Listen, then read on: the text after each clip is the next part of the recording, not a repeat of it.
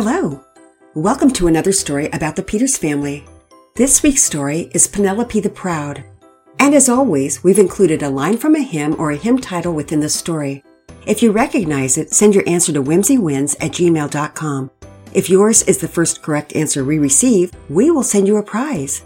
Last week's winners were siblings Kaylee, Kenzie, and Jackson of Bird in Hand, Pennsylvania, with the correct answer of My Jesus, I Love Thee. Good job!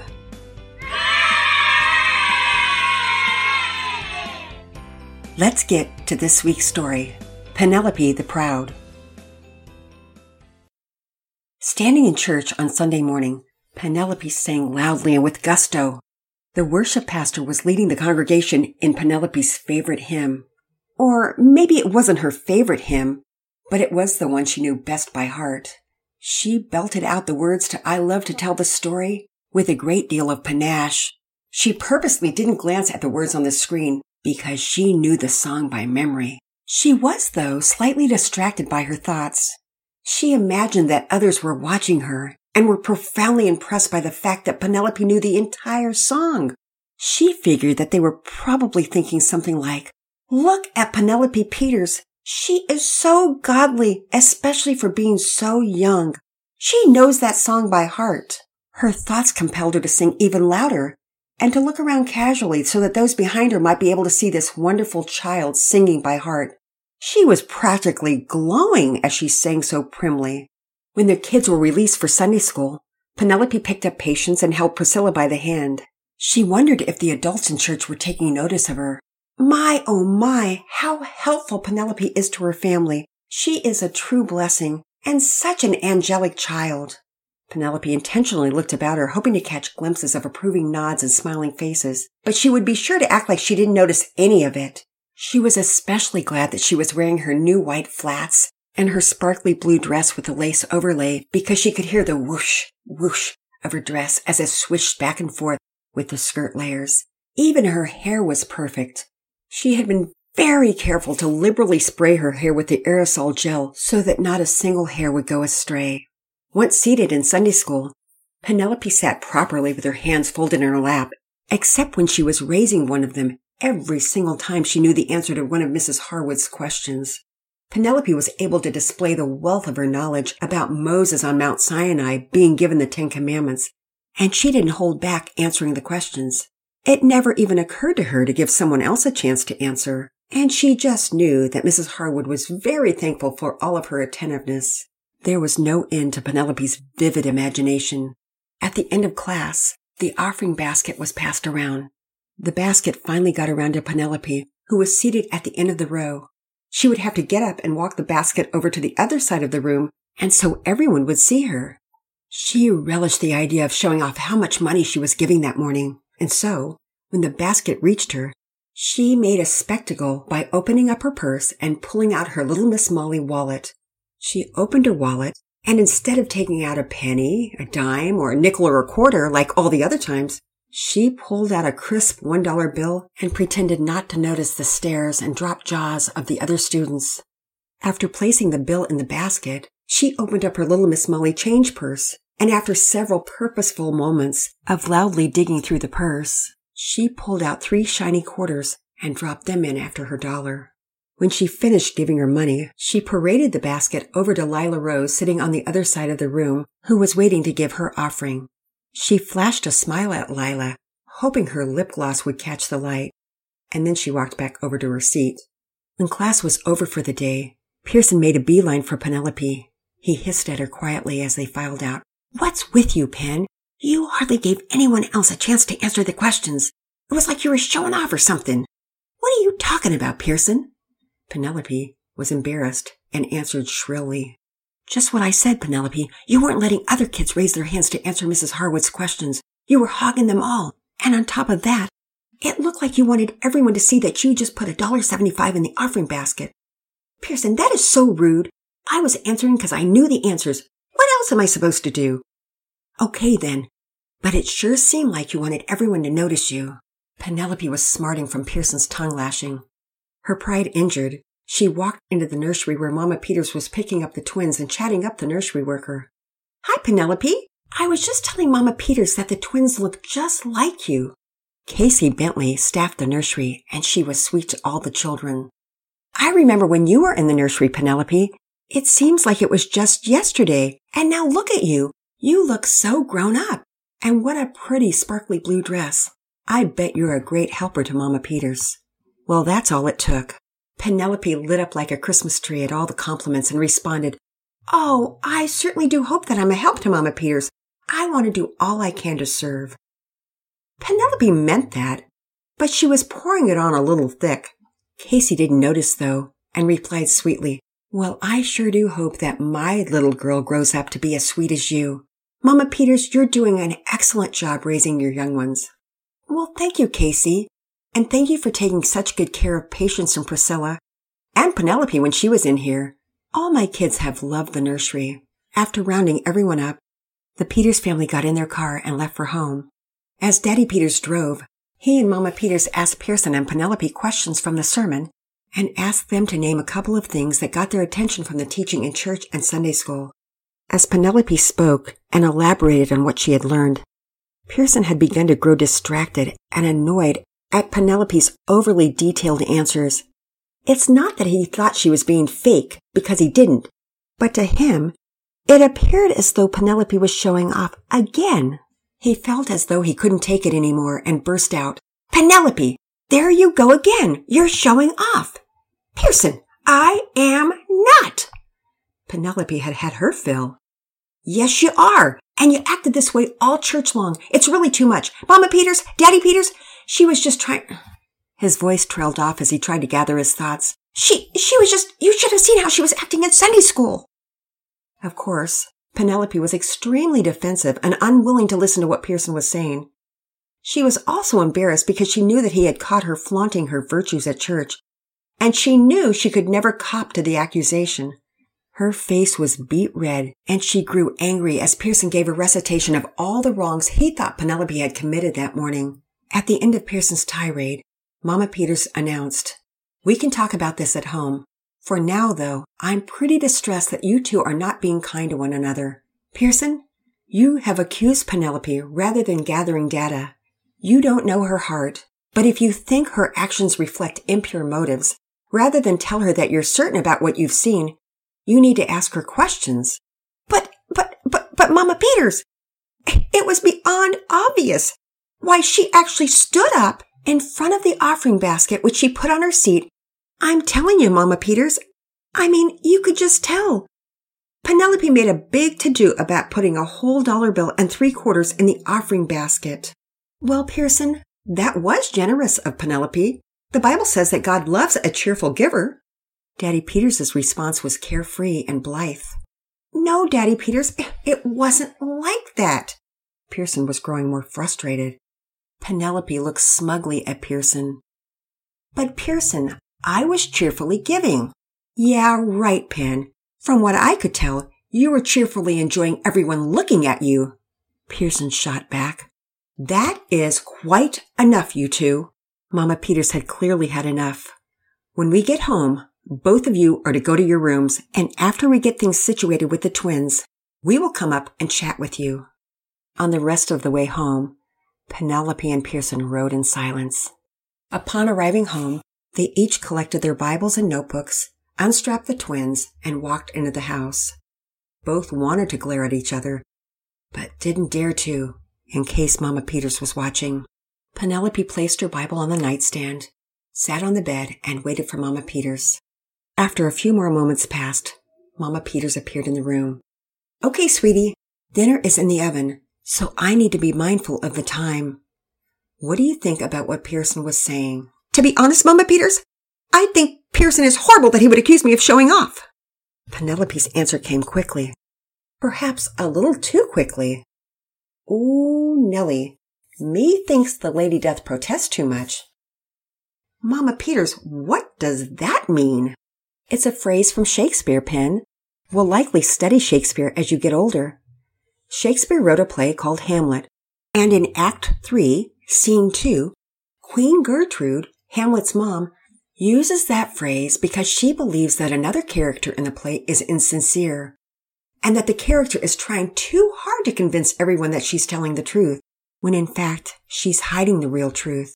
Pen, my point is that I think your hard protestations might be a loud response to the guilt you might feel that Pearson noticed something sinful going on in your life. Well, well, okay, I don't really care about all that, Mama Peters, because Pearson was so rude. He should not have asked me about it right at church in front of everyone. Penelope sputtered. Penelope, perhaps you're right. Maybe his tactics weren't good, but you can understand. It's hard to watch somebody that you know act a way that you equally know is insincere. Right? Well, oh, oh, I, I guess. Penelope's voice trailed off. She wasn't quite ready to own that she had been showing off. I want you to know what I observed today. In the nursery, when Mrs. Bentley talked to you, I saw you really enjoying her compliments. Furthermore, when she asked you about your helpfulness around the house, you gave kind of an answer that was a bit out of character. I'm not saying I doubt your sincerity, Pen, because you do help me a lot. And from everything I know about you, Pen, it seems as though you serve to be a helper and because you want to honor the Lord. But I think you said those words to Mrs. Bentley this morning so that she would think highly of you. I don't know your heart, but I'd like you to consider if what I've said could be true. Mama Peters was so gentle that Penelope knew she couldn't deny it any longer. As tears began to fall, Penelope dug her fingernails into her close fist and acknowledged the truth. Yes, Mama Peters. I was trying to make Mrs. Bentley think I'm pretty great. Well, sweetie, hand me your Bible. I'm going to read you something. Penelope picked the little pink Bible up off the nightstand, and Mama Peters pulled her close. She opened the Bible to Matthew 6 1.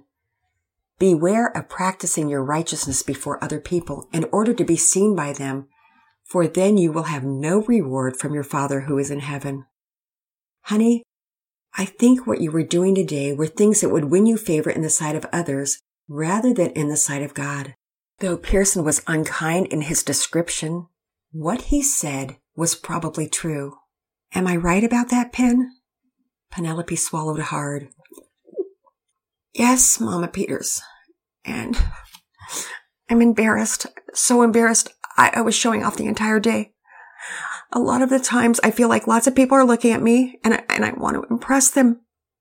It's so silly, Mama. I know, but I can't seem to stop thinking about what, what everyone else might be thinking about me. And I know I shouldn't, but I just want everyone to think I'm super.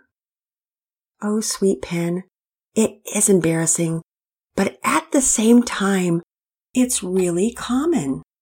If Daddy Peters and I have quoted 1 Corinthians 10:13 to you and Pearson once, we've quoted it a thousand times. No sin has overtaken you, but such as is common to man. That's the comforting part of all this. It's common. We all do stuff like that. It takes courage and integrity to admit things that might bring shame. So yes, it's wonderful that you recognize your sin, but 1 Corinthians 10:13 is such an encouragement. No temptation has overtaken you except something common to mankind. And God is faithful, so he will not allow you to be tempted beyond what you are able, but with the temptation, provide the way of escape also so that you may be able to bear it. Well, okay, that, that, that's all good, Mama Peters, but I, I just feel so silly. I'm totally embarrassed, Mama Peters, and, and I hate to admit it, but when I sing the songs at church, I want people to notice. I'm singing them loud and I, and I want them to know that I know the songs. And then I want them to look at my pretty dresses and pretty hair. And then I want people to notice how much I help with the twins. And then and I wanted Mrs. Harwood to know how much I knew. And then that's why I was answering all the questions. And, and then I, I wanted to know I read the Bible and I, and I wanted the class to say, to know that I was giving my own money to church. Oh, Mama Peters, I don't think I can go back to church. Ever. By the end, Penelope was almost inconsolable. Oh, Nellie, sweetie, do you think I haven't done the very same things before? It is so tempting when people say to me, wow, you must have your hands full, or You must have the patience of Job to have all those kids. Or, you're super mom. For me to turn all of those compliments inward onto my heart and draw attention to myself and glorify myself instead of God with a response that doesn't at all reflect what is true. Does that make any sense? Penelope nodded slowly.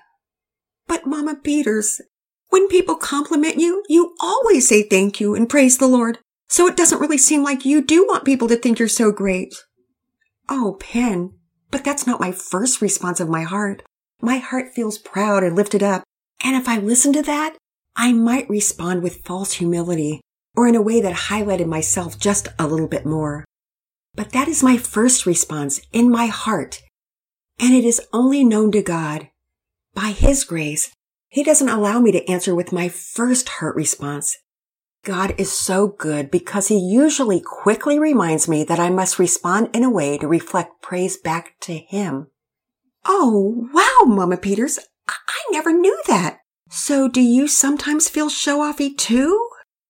Oh, Penelope, if you only knew. Of course, because I think every human feels show-offy sometimes. Like they want everyone to know that they're good at this or that.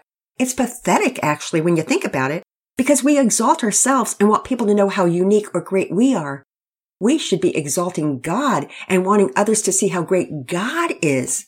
Remember, Pen, God is very jealous for his glory, and he says, I will not give my glory to another or my praise to idols. Sweet girl, when we show off, we're trying to steal just a touch of God's glory, and we revel in it. But there's another side to that. Sometimes we realize how bad we've been and we revel in that. Both responses are self-focused rather than God-focused. How many people do we hear say, Oh, I have such a low self-esteem. I, I hate myself. That's just so untrue. That's being self-focused rather than God-focused. You cannot right a wrong with another wrong. The wrong is done. But if you confess your sins, God is faithful to forgive those sins and to cleanse us. So you're free of the power of that sin simply by confessing and repenting. But when you continue to focus on forgiven sin, that indicates that you don't know the power of God's forgiveness. Penelope was quiet for a moment as she tried to take it all in. A look of understanding finally crossed her face. So it's like I don't think that Jesus' blood can cover my awfulness? Exactly, Penelope. You do not need to brood on your sin. Simply own it, confess it, repent of it, and be done with it. Because I can assure you, God is. Remember that as far as the east is from the west, so far has he removed our sin from us. Remember that verse from Moana? I do, Mama Peters. Thank you. And you're right, but I know I'm going to feel like people are looking at me in church again next week.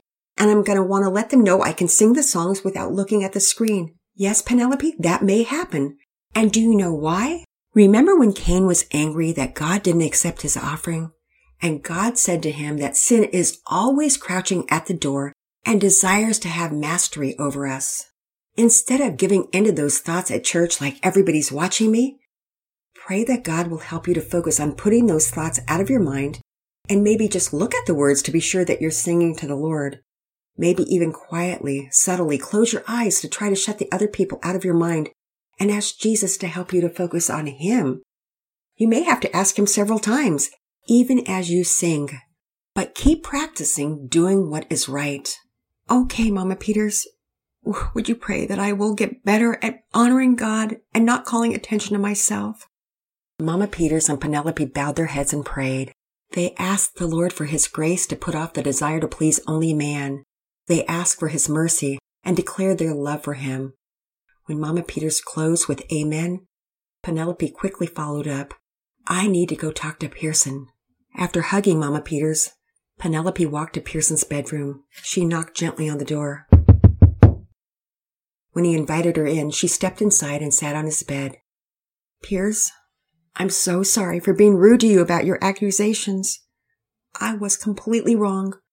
I wasn't listening to you because I was embarrassed, because I knew I was wrong. And I, and I didn't want you to think that I, I really was doing what you said I was doing. It's so silly and foolish, but I didn't want you to think bad of me. Oh, Pen, I love you. You're one of my favorite sisters. I'm sorry for accusing you instead of gently asking questions.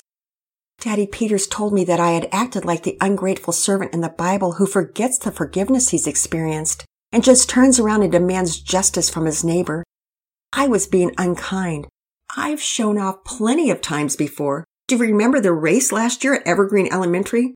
I was just sure that everyone was going to be super impressed by my speed. And do you remember where I placed? Oh, I sure do, Pearson. Penelope was laughing. You came in dead last. But will you forgive me for being so foolish and wanting the praise of men? Oh, Penelope. Why, of course, Penelope. How about we have a secret signal if we think one of us is showing off again? Pearson, that's a pretty good idea. What should our signal be? How about maybe we put one of our fingers up our nose, like this? Pearson shoved his index finger into one of his nostrils. Oh, that's so gross, Pearson. And gross as it was, Penelope couldn't help but erupt in giggles. well, it certainly would get the others' attention, or we could do this instead. Pearson put his other finger in his other nostril. Penelope rollicked with laughter. Pearson! And threw her arms around her brother. I love you, Pierce. I love you too, sis, Pearson responded. They embraced, and all was right between them.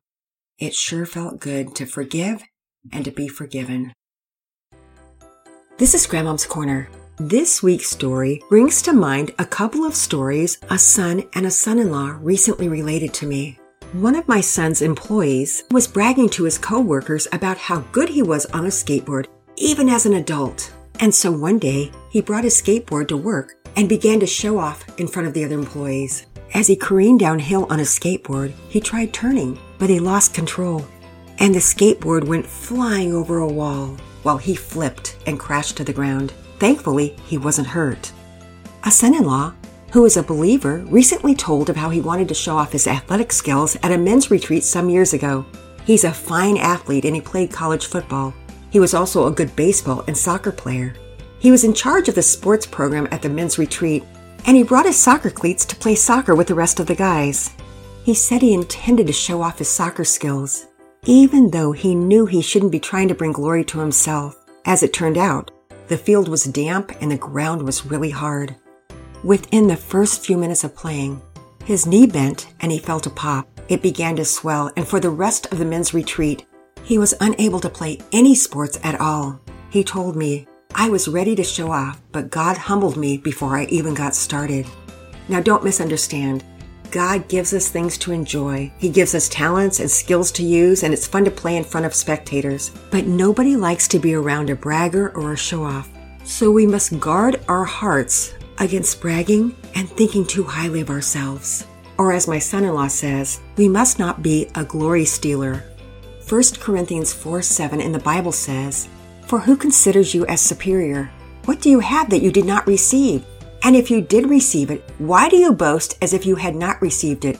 In other words, why are you bragging about something you had nothing to do with? Whatever talents, skills, or abilities you have, you receive those from God. Why are you bragging about them? Here's Psalm 115:1, a verse recently quoted on Grandmom's Corner. Not to us, O Lord, not to us, but to your name give glory, for the sake of your steadfast love and faithfulness. The bottom line is God is the giver of all things, and everything we have is from His hand. We have done nothing to earn our salvation or His good gifts, so there is no glory due us, but it's all due Him. The Lord willing, we'll be back next week with another story about the Peters family. Bye for now.